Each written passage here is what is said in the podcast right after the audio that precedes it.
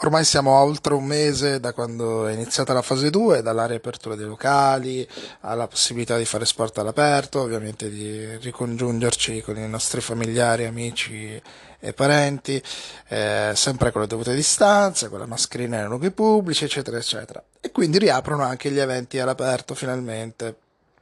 È uno degli eventi all'aperto eh, che si svolgono qua a Torino da qualche anno, io non ne sapevo nulla, ma perché io non so mai un cazzo di quello che succede a Torino, è questo eh, Evergreen Festival che inizia stasera, che oggi è, scusate, lunedì sei luglio. Ehm, quindi le serate prevedono ovviamente cene all'aperto con uh, consumazione facoltativa, chiaramente bisogna sempre prenotare i tavoli, quindi uh, per fortuna per me qualcuno ci ha pensato e ha prenotato un tavolo dove io posso andare a mangiare. uh, Mangerò un cazzo, so già, mangerò un'insalata perché sono a dieta, sono un ciccione di merda, devo dimagrire. Tra l'altro mi sono appena svegliato, quindi biascico un po', eh, ma mi sentirete comunque abbastanza bene perché questa applicazione di Anchor è fantastica per registrare e non è una pubblicità, è semplicemente lo strumento che uso per fare i podcast. Eh, dicevo, torniamo all'Evergreen Festival. Sono stato invitato a questa serata di apertura perché dopo cena, verso le ventuno e trenta, si esibisce in uno spettacolo Drusilla Foer. Ma chi è Drusilla Foer? Allora, praticamente ci sono. Io non sapevo niente di quello che succede stasera, cioè non, non so di che cosa si tratta né riguardo l'Evergreen Festival né su chi sia eh, Drusilla Foer. Quindi vado a scatola chiusa. So soltanto che è una drag queen eh, molto stimata, a quanto pare, sa cantare, sa ballare, sa recitare, eh, interpreta questa donna tardo cinquantenne, da quello che ho visto dalle foto, eh, probabilmente perché uno, il perso- la persona che le, l'attore che la interpreta eh, ha c- tipo tra i cinquanta e i sessanta anni, e secondo fa parte del personaggio. Eh, in ogni caso, Drusilla Foer è uscita dal cilindro magico di, del nostro corregionale Piero Chiambretti. Non so bene dove, io non, davvero non so veramente un cazzo su chi sia Drusilla Foer, eh, però sono molto, ho delle aspettative molto alte, almeno da quello che mi hanno raccontato eh, mi hanno fatto alzare l'asticella in merito a quello che mi aspetto da, dalla serata di stasera, soprattutto dalle sue performance. Dalla cena all'aperto non mi aspetto molto, anche se comunque la location è molto carina. L'Evergreen Festival viene fatto al Parco della Tesoriera qua a Torino.